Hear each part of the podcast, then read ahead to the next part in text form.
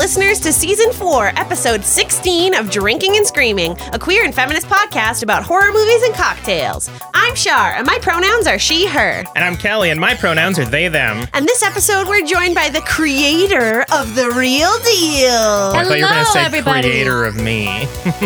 Oh, the Real Deal, famous on the show. which is even more important. Hello again. My name is uh, Colleen. I am Kelly's mom, and my pronouns are she, her.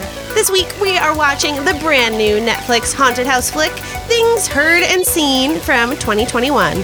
But first, we have an inspired cocktail creation that we made to match the mood and themes of the movie. So we made this drink. To be as interesting and confusing as the movie itself.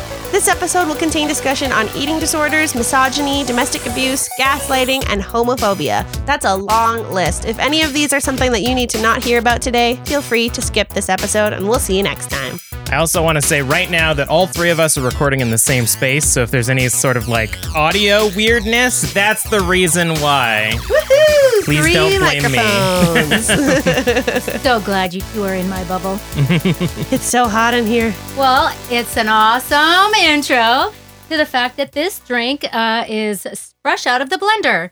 so I was in charge of creating the drink this week, and so I named it Conflicted. Uh, so just like the movie's confliction on what genre it wants to be, uh, this cocktail questions: Am I a drink? Am I a dessert? Am I a breakfast condiment for your toast?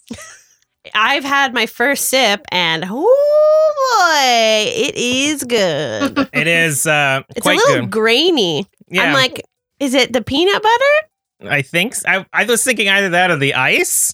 All Um, right, so you definitely, definitely clued in on the uh, secret ingredient, which is definitely peanut butter. I mean, it's pretty Mm. strong.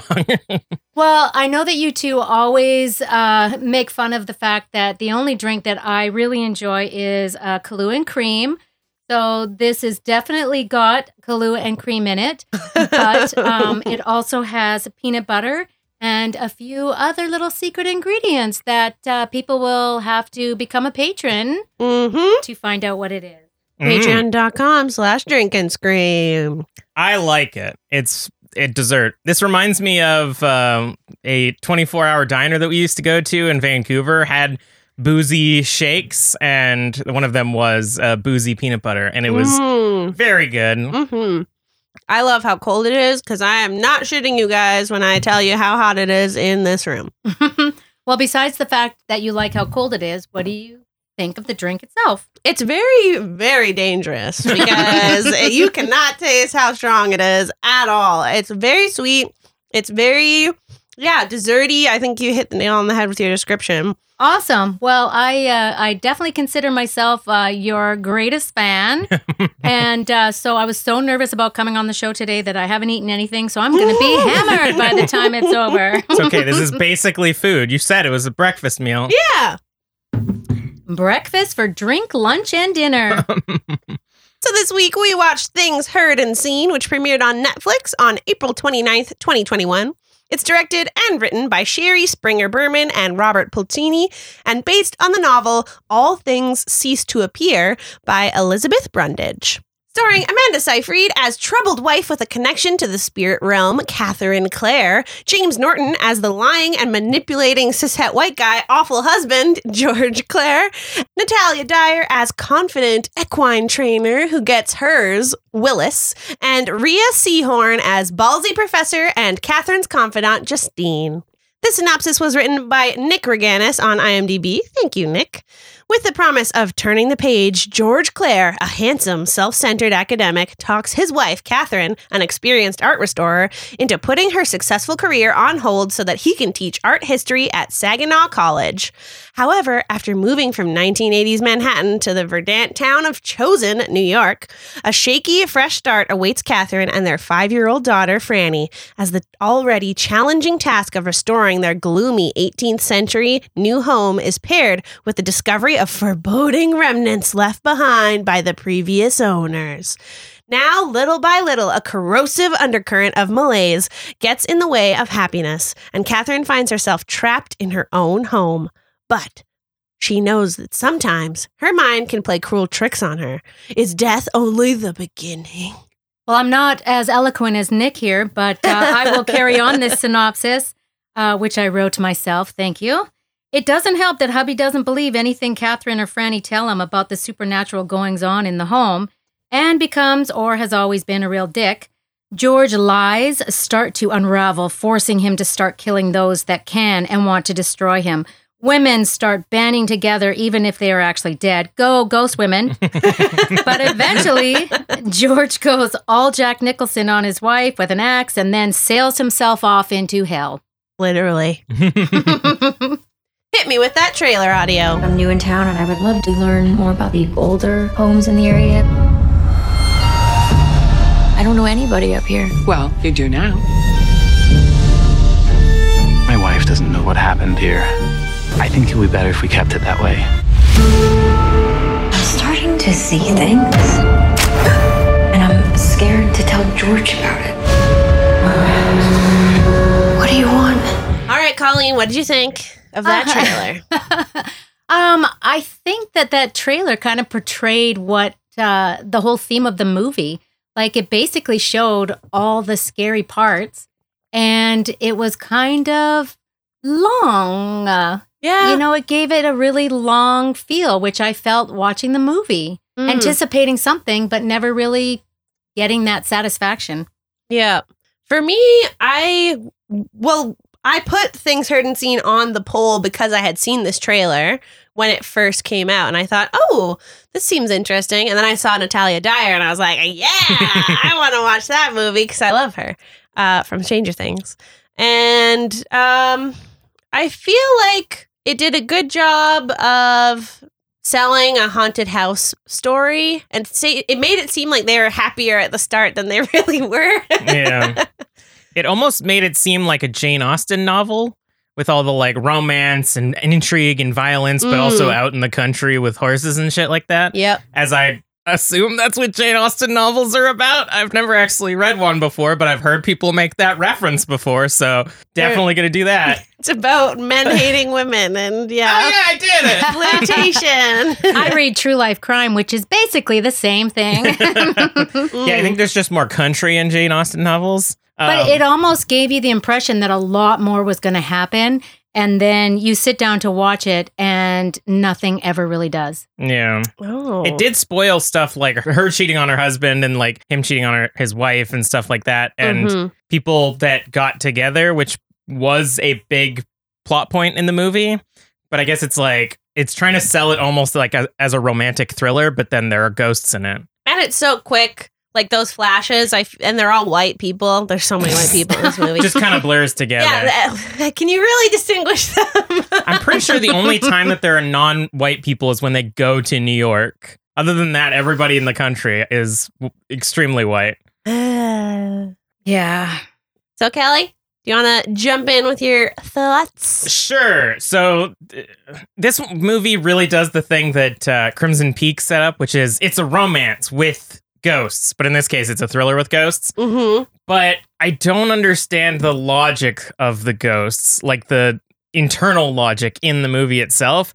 I don't really know why Ella, who was the last ghost, was presented as like a static TV image. There was no real setup of like, oh, she really liked TV, or like, ooh, the ghosts are actually, we're summoning them through some sort of internal static projection or Oh. anything like that. I thought it was kind of like they showed the ghosts, like all of them, through various means. Like there was a few of those, like light, sha- like a shadow, but like light instead of Oh, yeah. darkness that would like move across the room. Which I really want to know if that's a thing that people, I guess like people I've heard of that. Yeah. who claim that they've seen ghosts have seen like lights shining across their home, which, hey, y'all, if you have reflective Cars. things in your house and like a light shines through or like a car drives by, you know. Um, but then also like it's shown that the ghosts affect the electronics in the house, but like I don't know why. I Mhm. think it's because that's the way of communicating. I That's their way of communicating. I guess, but then they can also communicate through weird CGI floating cloth when they're doing a séance. But that's to get the people to do the seance. oh, I see. That seance was so lame. I'm I'm It- sorry. It felt very like Midsommar. I wanted it longer I guess. because it didn't. It, not enough happened in it. Oh, I wanted something better for real. The like cloth thing that you pointed out was kind of weird. I really thought those people were going to be evil. so I, did I. I thought they were like helping her summon the evil into her home. Yeah. I have this in one of my points. Exactly. It's like I thought when they were having the seance that they were going to invite uh like the devil in.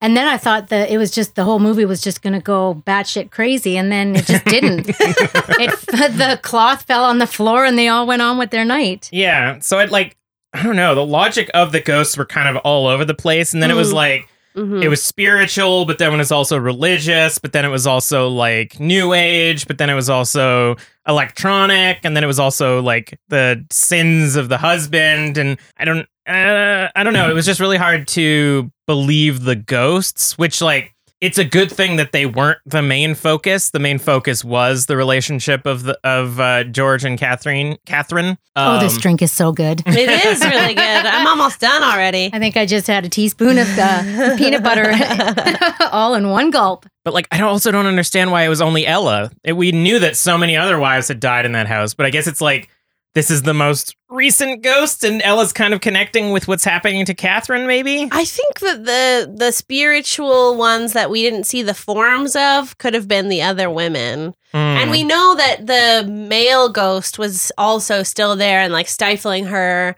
yeah, and taking over George's body and making him like axe his wife and stuff. he kind of just took on the form of cloud, dark cloud. yeah. But was it even like, did he honestly, like, was there a moment when you absolutely knew that that evil man ghost actually penetrated George's body, like took over George's body? I just thought he was a, a dick, like I said. Yeah. I don't think he took over, but I do when he was like standing over his wife when he had sedated her and he was like, Oh, I don't was want to do it. whispering, But then, yeah. yeah, the Yeah. ghost was whispering. it's it didn't take much convincing, I'll tell you that. yes, totally. It is kind of like, was it just his darkness, or was because I mean, even like a a douchebag might be conflicted when he gets to the final point of axing his wife, but who knows? Ghosts are involved, so it's fine. Anyways, that was my first point. This movie has absolutely zero faith in the viewers. I'm getting the feeling, audience, that I'm the only one that enjoyed this Oh no, no, no, no! I did like it. I, I'll, I'll, I'll prefix this point then by saying that I did enjoy the movie. It was a uh, nonstop thrill ride. Um, Was it? It was. Uh, Welcome to the real deal. No, there wasn't. it had story and there was stuff that happened that I enjoyed watching. But again, it had zero faith in the viewers whatsoever. The amount of times that they foreshadowed something only to like continuously restate like do you get it? See? Mm, Do mhm. you get it? Yeah. Um for example, when Eddie is like chopping the wood, which a my favorite scene in any movie, Chop that wood. the wood Definitely a scene. nod to Amityville for sure. I mean, uh, Catherine, Catherine and George, Mm-hmm. little, a, Same names. yeah, little nod to Amityville, I guess. I don't know, but uh, also there was someone named Bram, which I thought was Bram Stoker, Mm. and then the wife's name was Mare, and Mare is a type of ghost. So I was like, oh my god, there's so many horror movie references in this movie. I thought it was just a, a horse. I was like, who calls I mean, their also- daughter Mare? also, might be that. Uh, I also only know that Mare is a ghost because of Phasmophobia. Yes, we have to play that again. Hell yeah. So back to my point. Yes, sorry. Sidetrack. The, the example in question is Eddie chops the wood. Mm-hmm. Uh, Franny goes chop, chop, chop, chop, chop, chop, chop, chop, chop, chop, chop, chop. um, we see George killing Catherine. Why do I keep calling her Catherine? I don't know. Because you're drunk on my drink. Yeah, maybe. I also haven't eaten. Uh, we see George killing Catherine with the axe. And then we get so many shots of the axe, and then the cop comes in and be like, "Hey George, isn't that your axe?" And it's like, "Yes, we get it. The axe was his, Eddie used, but we also know that Eddie's." And then later they're like, "There's fingerprints, the husband's obviously because he lives there, but then also Eddie's fingerprints." And you're like, Whoa. "Okay, I get it." Um, and then the the countless shots at the end of the two ghost women together Mm. just all over the place. In the window, we see the ring over and over again. We see the various ghost images of them. We have the flashback of uh, the woman in the coma just seeing all of the stuff that we just saw moments ago, and then with voiceover saying, The two women's spirits are with you now. We're bonded forever. Two women bonded over being dead. Oh, by our husbands, by the way. We're dead now. Remember, spirits, two of them, connected. Here's the ring that I was wearing. By the way, all the women have been wearing this ring. Two of us, two women, spirits. But then they killed the husband. They sent him off to hell. oh, don't He get me. sent he sent him off. He sent himself off. That is not. None of my points are about that scene. I, I think my mom has something about that. But uh, Oh it's my also God. funny that after that much lack of faith in the viewers, I'm still fucking confused about what the ghosts do. oh, man. um. Anyways, great movie. Tore to shreds. Great movie. Uh, Mom, why don't you give us the real? Wait, the. Chicka, chicka, chick, chick, chick, chick, That sounds like a train. It's supposed to be pa- the real, like a. a I know what film it's supposed to In be. the- in the thing, yeah. The real deal.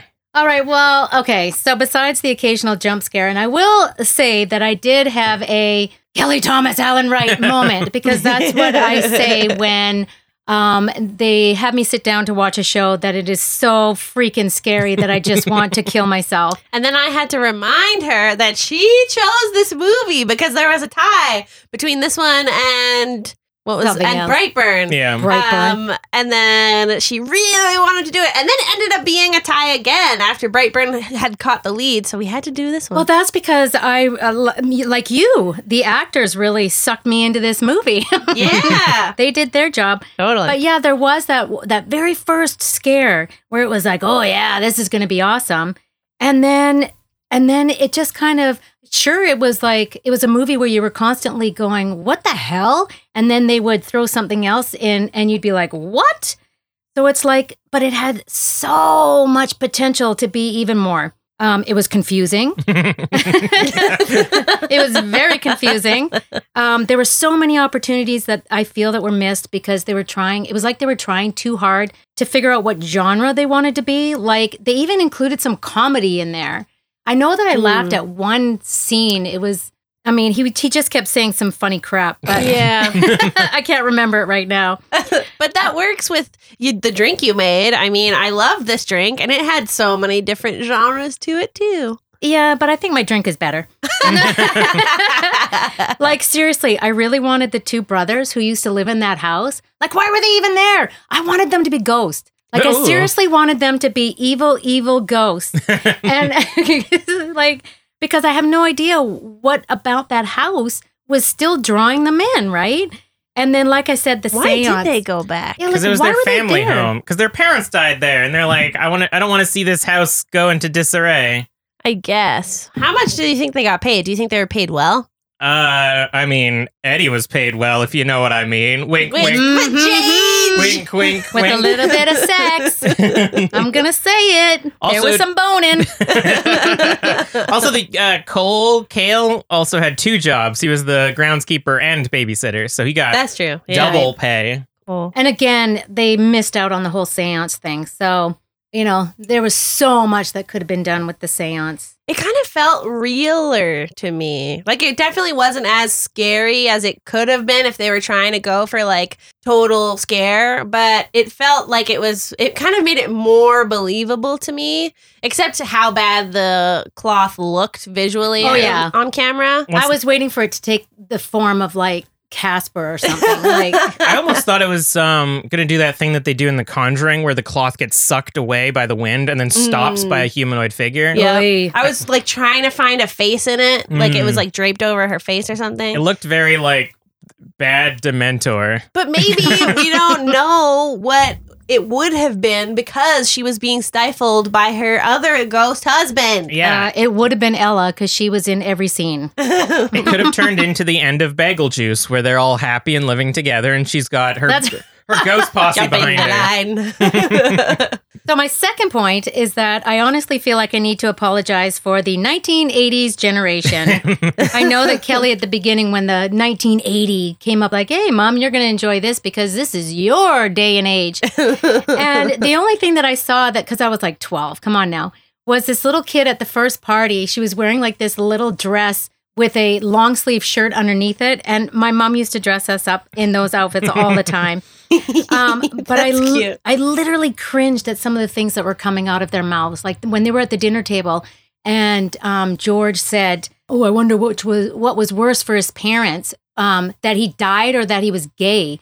Yeah. What the fuck? That was so bad. I But- mean, I wouldn't say that that's just 1980s. I feel like I've definitely heard someone say that in the recent years.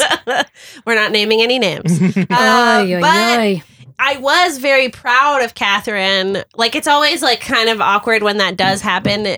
At, like when you're put in that situation of like, wow, that was a really awful thing to say. But she just flat out tells him that, Yeah. which I really appreciated. Yeah. She didn't take that shit. And I thought, go women in my head. I think going back into society, I might try to be more like that. Yeah. I've, I've Take no shit. yeah. Definitely. And didn't you think didn't you find that once she put that ring on, that her whole attitude changed? Oh. Yeah. I did Like, I not never make that saw- connection. I never saw her um like we haven't even discussed her eating disorder, which I mean is a terrible, terrible thing. But what part did it play in this in this movie? I think it was supposed to be sort of the catalyst for the husband gaslighting her. Like it was a problem she was dealing with herself, but he used it as like everything that you're saying it sounds crazy because you're not eating and Mm. and kind of just allowed him to gaslight her more. And Okay. I know that with the eating disorders, like it's a, often happens for people who feel like they are out of control, like there's no nothing in their life that they can hold on to and that they have the power over,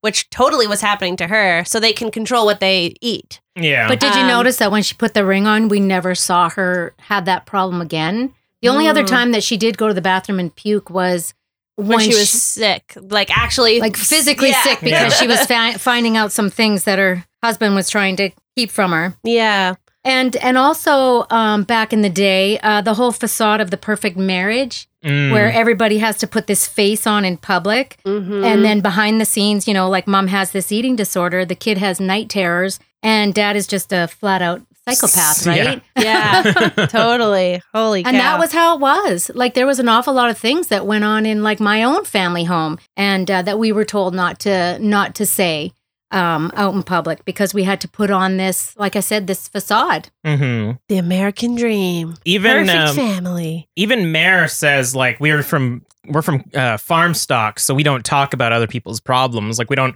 mention other things that have happened, which is very much like uh, don't ask, don't tell kind of mentality. Yeah. Mm-hmm. which I thought was very odd because coming here, the like culture shock of living in the city to then living in a really small town is like everybody finds out about everything within two seconds. Yeah, that's true. Oh yeah.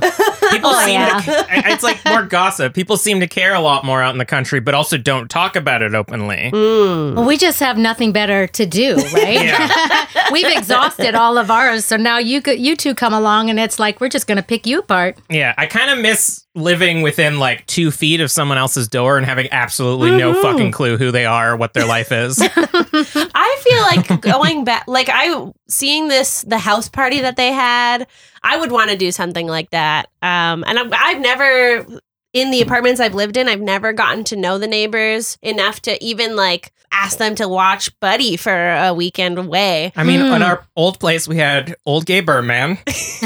Uh, Yes. and- Which I appreciated because we were not allowed pets there, and he was a rebel. Yeah, he was a rebel. uh, there was also annoying neighbor that I talked to a couple times. Angry downstairs person. Neighbor that I asked to open their door so that we could get our couch in our apartment. and lady down the, the way that died and gave us a lot of stuff. Yeah, that was cool. nice it was- lady. I think it was said couch. yeah, it was that couch. Hey, I may only have two neighbors living out in the middle of nowhere, but we actually did have a crazy horse lady before my very nice neighbors moved in. Mm. So then my final point is again with the potential. Um, I felt like it started out, it really started out with like an Amityville vibe. Um, you know, like with the the way they walked in, how she was kind of apprehensive, how he was like, "Oh, look at what great bones." Blah it's blah gonna blah. be great. and Yeah, the yeah. fact that they were called George and Catherine. See, I don't clue in on stuff like that because I'm too busy being scared shitless. um, so then I also, um, it, it also represented a little bit of The Conjuring, Hill House, and even like The Shining. But once the ghost woman became like an ally of Catherine's, I was no longer afraid of anything, which was kind of Yeah. like a letdown. Oh, that to me, I was surprised that it took that turn, and I felt more. It just was like refreshing. It was a nice change. Mm. Like ghosts that actually help people. Yeah. We also because it is kind of like she the was real horror is her husband. yeah. exactly. Yeah, that Which was, was, it. kind of like a trade off, but it was sort of like her first appearance was scary, maybe because like it's a ghost, it's scary, but she was just trying to contact the family. hmm So, because even the daughter eventually becomes less and less scared. Like we see her just sitting in bed looking at uh, Ella's ghost, um, and it's only when George does something that's either aggressive or like obviously a facade does Ella become scary again, like breaking stuff or causing the lights to flicker or causing the radio to. yeah, but how many off. times can we be afraid of the lights flickering? I think we're no longer supposed to be afraid. It's almost like like we even see uh Catherine is no longer afraid when the radio is going off. So I think us as Yeah. a viewer is almost supposed to feel protected when the lights start flickering. Plus, there was I forget what room she was in, but um, Catherine was like isolated and they were fighting, and then he starts to like rush over to her, and then the door closed from the ghost and locked it. I was like, yes. Yeah. Well, That what was so about when she was on the scale and Ella broke it? Yeah. that- oh 'cause she- yeah. oh yeah, I didn't yeah, even clue it. that in. hit home for me because. I I used to live for the scale, and uh, yeah, it was a love hate relationship. And when when she dropped that whatever it was, the, the t- electric toothbrush and smashed the scale, I was like, yeah, Yeah. that Yeah, was that was- awesome. that was probably the best part of the movie was like how supportive the ghost was. Yeah. It was so Yeah. feminist. like I said, go ghost women. Yeah. And the ending. Like what the hell was with the ending? oh my god, it got so disappointing. And then it just went right off the rails for me. I'm sorry. I didn't want to say anything last night because you were all like, "Oh, I'm so glad that we watched this It was movie. so It was so good. I needed this movie tonight." And I was like, "Okay, I'm just going to I hated head it. inside." I mean, it was. I agree that it was kind of weird near the end when he like sails off into hell.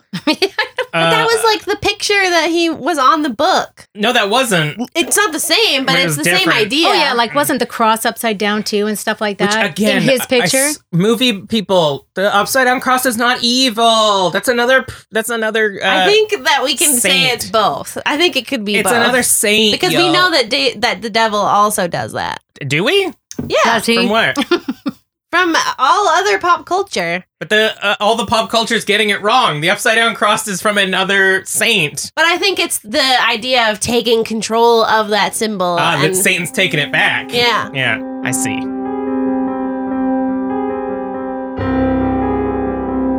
We're going to take a moment to talk about our socials and sponsors. This season of Drinking and Screaming is sponsored by American Nightmare Candle Company. Discount time! Get 10% off your order on their Etsy page with code DRINK and SCREAM. All caps. Bring the horror into your home with a handmade soy wax candle from American Nightmare Candle Company. The scents are inspired by locations iconic to the horror genre. Places like the Overlook Hotel, Sleepy Hollow, and Elm Street. Each fragrance combination is carefully curated to transport you into the story, and the catalog is ever evolving. Available for purchase at etsy.com slash nightmare candle co. We also want to shout out Evil Amy who sent us some delicious bath bombs. You can relax with your favorite scented bath bomb with a variety of choices to choose from, including Witch's Brew, Wolfsbane, Vampire Ash, and more. Manufactured by Fantasy Soapworks, but exclusive to Evil Amy's Terror Shop. Some of them even come in very scary shapes and sizes of faces of horror villains. Very creepy. Ah! Get yours. They ship globally at evilamysterrorshop.com and you can use the code EVIL10 10 for 10% off your purchase. This season of Drinking and Screaming would not be possible without the support from Mad Lab Distillery. Unfortunately, we're running out of everything except for the bitters, which I'm I've never seen a bottle of bitters and Go dry, yeah. So I'm pretty sure that the bottles that he has provided us are just infinite. They suck into the void, and the bitters are coming straight from the old gods. So, other than the staples, at least we've got the the bitters. You can get their awesome stuff at madlabdistilling.com. Get your own set of old god bitters. Yes, eldritch horror bitters that make every cocktail taste better. You can follow us on Instagram and Twitter at drink underscore scream, on Facebook at drink and scream, and you can email us at drinking and screaming at gmail.com. We uh, take listener submissions for our synopsis. If you want to be featured on the show, shoot us an email. You know what we watch next at the end of the episode. For more information and to buy some merch, go to drinkingandscreaming.com. Let's go back to the episode. Oh, that was good. I was like gonna try and be a light ghost, but then I was like, how is that audio? oh no. For Shar. me, I um, wanted to talk about Justine, Mm. the uh, friend of Catherine, who she works with George. So George, his lies start to unravel. We kind of glossed over them a bit, but he's like totally a psychopath. Like his, he's a failure, and he just steals the credit for everybody else's success in his life and lies to get ahead. And like when people find out, he just upends the whole family to move. So he's working with Justine, and she she's like catching on to him. So he doesn't want Catherine to hang out with her anymore because she's starting to see through his lies and she's gonna like corrupt Catherine or whatever. So the way he deals with this is he tells Catherine that he thinks she's a lesbian, trying to drive a wedge between them. Mm. So definitely don't hang out with that lesbian. And I was Because that's like, what they do. I literally said, "Don't threaten me with a good time." yeah, That's exactly. The next line in my thing is first of all, you get yours, Catherine. Because George sucks balls. yeah. But I really wanted to address this like homophobia that came up in that moment for me. I think it's really annoying the idea of like everybody who's gay wants to just like jump your bones. yeah. Like as soon as you find out someone's sexual orientation, you're like, "Oh my god, like everything about you has changed for me." And we don't even know if she is a lesbian. Maybe she's not. She has a husband. She Yeah. seemed happy. Maybe she's bi. I don't know. Who cares? And that's the thing. The other point is like, why does every female female friendship have to be like, oh, are they lesbians now? Yeah. Just let people be friends with who they want to be friends with. Until they're actually a couple, and then everyone's like, "Oh my god, they're such good friends." Are you sisters? Wow, you guys get Yeah. along so well. yeah, You're- the you're- two the two aunts. Yeah. Yeah. You're roommates? Wow, that's nice. yeah, totally. And then, okay, everyone's been shitting on this film, but I really enjoyed it. I'm So- never going to be invited on the show again. My last point that I wanted to talk about was that this movie was definitely a slow burn for sure, but I was still invested from the start. I thought they did a really good job with like setting up the situations, the characters. You really like got to know people. I really enjoyed how Catherine wasn't just like a wife who's in a bad marriage. Mhm. Like she had a whole like well chiseled personality. But uh, it really picked up for me once we started to see the clues about George and his lies because he, he seemed like an asshole, but that's like so prevalent that I'm like, whatever. oh, even taking credit for his cousin's pictures, his paintings. Oh my God. There were so many lies that were like so deep rooted. Like that had been in Catherine's knowledge that her husband had painted these for like what at Ever. least as long as the kid was born. So yeah, like seven years. It also explains why in the beginning he was like, Yeah, I don't really want to get back into painting. I see Mm. myself as more of a writer because you can't paint, you asshole. Well, do you think he killed his cousin? I've, His cousin died. They Yeah. He die killed their- other people. Yeah. And he had his cousin's boat. That's right. So maybe because he definitely killed the professor that was his friend also because he was going to go to HR.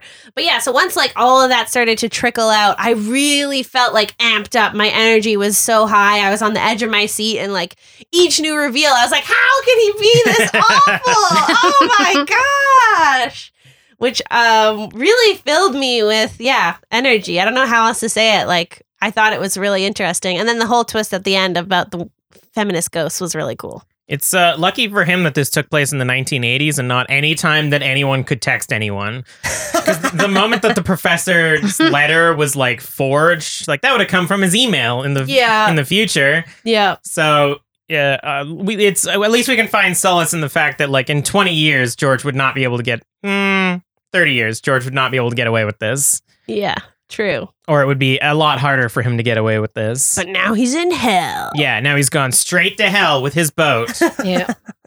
Sailing away into hell. on the Lost Horizon. So weird.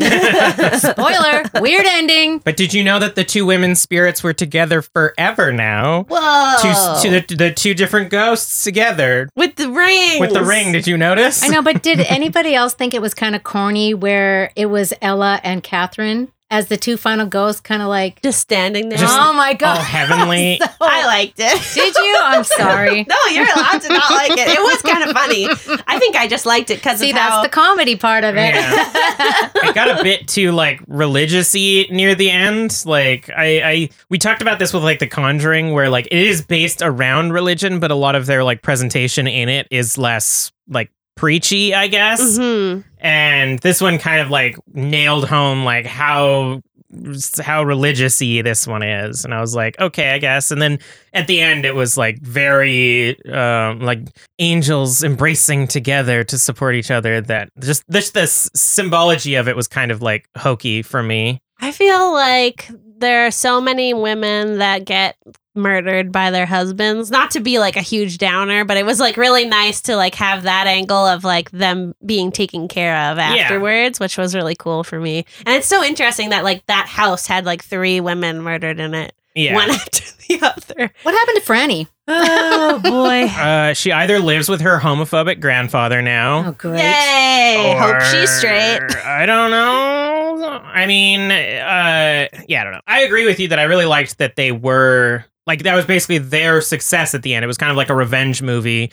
Um, Yeah, and they yeah. they got to live quote unquote live happily after that. We even- we even hear that like death is only the beginning, but I think it was the the visual metaphor surrounding that idea that I really didn't like. Yeah, there. I am. While I'm defending this film, I will say there was definitely something like off in the presentation of it all, but I can't quite put my finger on what exactly it was. But it did feel like kind of hokey, I guess. Yeah, it was kind of amateurish a little bit. but also I liked. Yeah, it was still a good movie.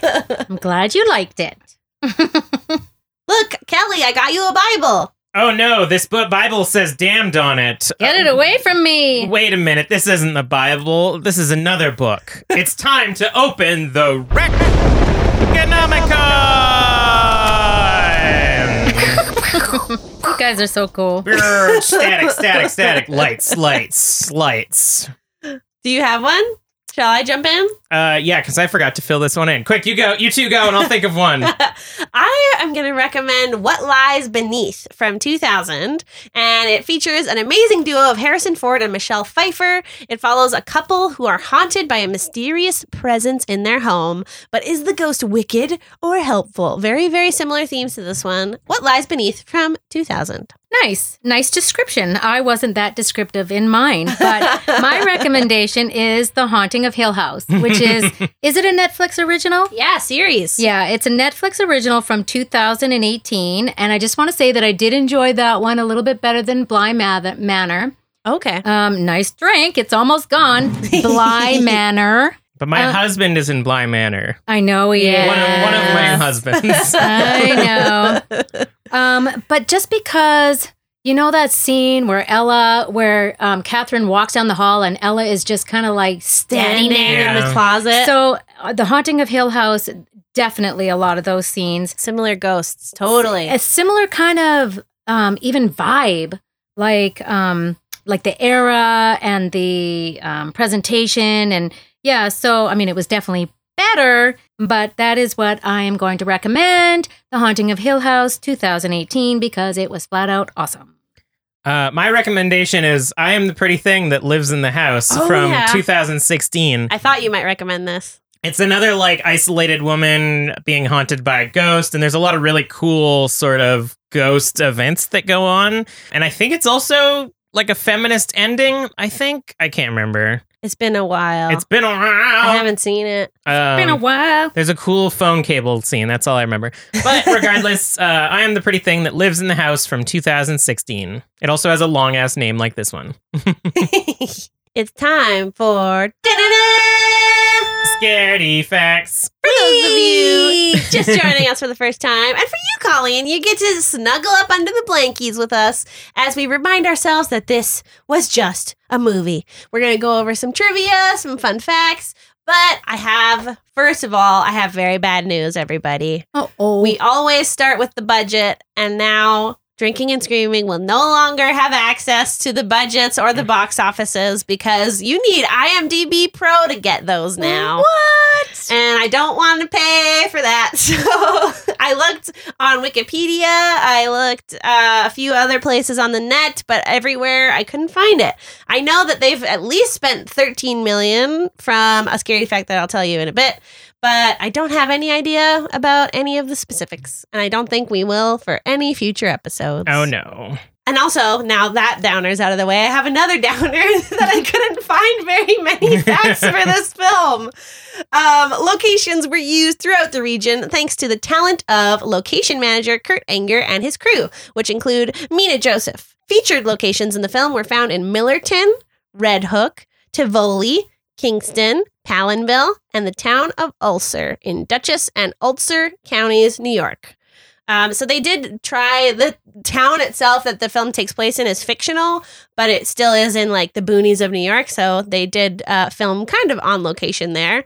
Filming took place over a 34 day period during the fall of 2019, right before COVID, Mm. in New York's Hudson Valley, where the plot is also set. 40 local crew members were hired and over 500 background extras were booked through Hudson Nice. Valley Casting, which made me think like I didn't really see a lot of like public in the film. Maybe in the when they went to the Met. Library. Oh yeah, the Mm. Met. True, true, true, true.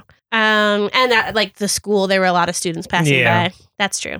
Tech City, former IBM HQ in the town of Ulster, was rented for months as the qualified production facility and for administrative office space. Over 4,400 rooms were booked at regional hotels, and the local spend was north of $13 million. So that's why I got that from my budget. But- Partial budget. um, yeah. and then the last scary fact I have, but I know listeners, don't worry, we got Colleen to do a hunt about some cars, so Yeah, mm-hmm. yeah. hold on to that. But the last thing I have is that Catherine finds a sheet of music under the old piano, and it is Wolfgang Amadeus Mozart's Lacrimosa from the Requiem. F. Murray Abraham, who plays Floyd De Beers in this film, won an Academy Award for his role as Antonio Salieri, the nemesis of Mozart in the film Amadeus, 1984. So it was like maybe a reference. And then, of course, blink and you'll miss it. There are so many Amityville horror references in this movie. I feel like I could find more just general horror references as well, like uh, Bram Stoker. Yep, yep. Yeah, who is also uh, uh, Rolf from The Office. Yeah, what does he do in the horror space? Bram Stoker. Yeah. He wrote Dracula. Oh, okay. Um, but Because the, you kept referencing it, and I was like, "Yeah, I'm saving Yeah. grace. I know what you're talking about." Yeah, Uh, Bram but- Stoker's Dracula. but the guy who played Bra- Bram is Rolf from The Office. Okay, okay, okay. when you hang out with Rolf, you'll literally be rolling on the f- laughing floor. the Well, office. In preparation for today, because I wanted to be as professional as you two, I did run into a couple of things myself. Mm. Um, apparently, there the a doll from The Conjuring is Oh, in there. Makes It's a- not Annabelle. That's why I didn't include it. But there, someone did reference that there is a spooky doll that could be like a reference to Annabelle Right. in yeah, the 'cause he daughter's says the, room. the the horse or the doll or something. Yeah. Or do you mean like Mm. actually just in her room? Yeah, Yeah. in her room. Mm. and also um, that dude that they all follow from the spiritual world. The I don't want to call it a cult because it might be a religion, but there was actually some guy who wrote that book of How- Heaven and Hell. How could we forget his name? They literally said it 500 I know times it starts during with an that S. movie. it starts with an S or something. Uh, Sonnenberg, I don't know. Yeah, but I mean that book does exist, except the the middle part of the uh, title isn't there. It's almost like they added that in. Okay. To make it more spirity. Ooh. And uh, this isn't based on a true story, but there is true events. So somebody in New York, some dude uh, or some guy, probably a dick like George, um, reported his wife uh, murdered inside his house. He said that he had an alibi for being for teaching at his uh, at college, and they found her with the axe actually still stuck in her head. and the daughter was um, sitting silently in her room. Wow. So he was uh, up in up in court until COVID started, and then it had to be um, it had to stop because of COVID. So he's still awaiting trial. But they found out that he did lie about his um, education, wow. his doctorate. Yeah.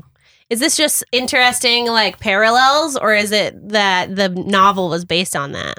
Uh, well, what year was the novel? That's I'm gonna check yeah. that now. All things cease to appear. oh, that's the name of the novel? Yeah. Interesting. So while you're looking that up, I got some vroom vroom car facts. and yeah, Carfax. only because um, I now play this guessing game while we're watching shows. So the one time where I yelled out, "That looks like a 1980s Grand Jeep Cherokee," I think I was right, um, but it might have been the, like it was the Wagoneer. And also, um, when George was driving around in his little car, I'm like, "Man, that that it almost looks like it's across the pond, right? Like we're somewhere in England or whatever." So I made a point of looking up that car because it was really bothering me. Well, the producers were looking for a late 1970s um, a Saab, but an automatic transmission. And they were told there's no way you're going to get those because they are so rare. So they ended up getting in 1979, I'm going to say Puget, P E U G E O T, Puget, uh, which is uh, the same uh, foreign and quirkiness that they were looking for in the movie. Ooh. Interesting. Cool. I wonder if that's supposed to like sh- make him seem isolated from everybody else or like trying to be more sophisticated than he actually is is that he's got a foreign looking car but it's not actually foreign. Yeah. Yeah, maybe. I did find out about the book. It came out in 2016 and it is a work of fiction. Interesting. Yeah, so maybe this is just coincidence. Funny coincidence, Yeah. though. Very similar. Yeah. I mean, wha- you write a novel about husband kills wife. You're you're you know shotgunning that uh, likeliness pretty pretty wide. Mm-hmm. Uh, and is that all the? It's a it's a shame that Gary's a coward and doesn't want to watch scary movies because he used to sit next to us and be like, "Oh, that's a Ford F. That's, a, yeah. that's a 1976 Camaro. If you say Chevrolet, I'm jumping up and slapping you, silly boy. That's a 2005 Chev." it's a Chevy. Is that all all the vroom vroom facts you got? That's all the facts. That's all the facts I have. then I will hop into my final thoughts. I think I am much like this drink and much like your description of this movie, I'm kind of conflicted as to whether or not I overall liked this movie. Moment to moment, I really enjoyed it. Uh, there were a lot of really good scenes and the dialogue was really well written, but I think like looking at it as a whole, I don't know how much I would want to watch it again. I, I, let's say that it's a solid like 6.5 out of 10 movie for me. Yeah, that's not too bad. I uh actually yeah, Colleen. Final thoughts. Uh, my final thought would be uh, not to go into this movie with any expectations, or you might, or should I say, you will be disappointed. uh, and don't ever mess with us women, even when we're dead. Hell yeah. That kind of goes with mine of like the twist ending sort of seemed a bit out of left field for me, the direction that they went with with the ghosts, but they had done a lot to set it up and I really enjoyed the refreshing spin of feminist ghosts taking care of each other. I Go that was women. nice. Ghost women. Ah, Good Make it a t-shirt. Well, that's been Things Heard and Seen, a movie about th- things that we heard and um, also the things that were seen. Next week, we'll be watching the patron voted film, The Silence of the Lambs from 1991. Candyman was very close. God. And remember, always scream responsibly. Ah! Thank you for listening to Drinking and Screaming. Drinking and Screaming is produced and edited by Charlene Bear. Our sound engineer and logo designer is Kelly Wright. And it's hosted by, yep, you guessed it, Kelly Wright and Charlene Bear. For bonus episodes, Patreon poll voting privileges, and exclusive rewards, become a patron at patreon.com slash drink and scream. Want a shout out? Review us on Apple Podcasts and we'll read your review live on the show. For more information, check out our website, drinkingandscreaming.com.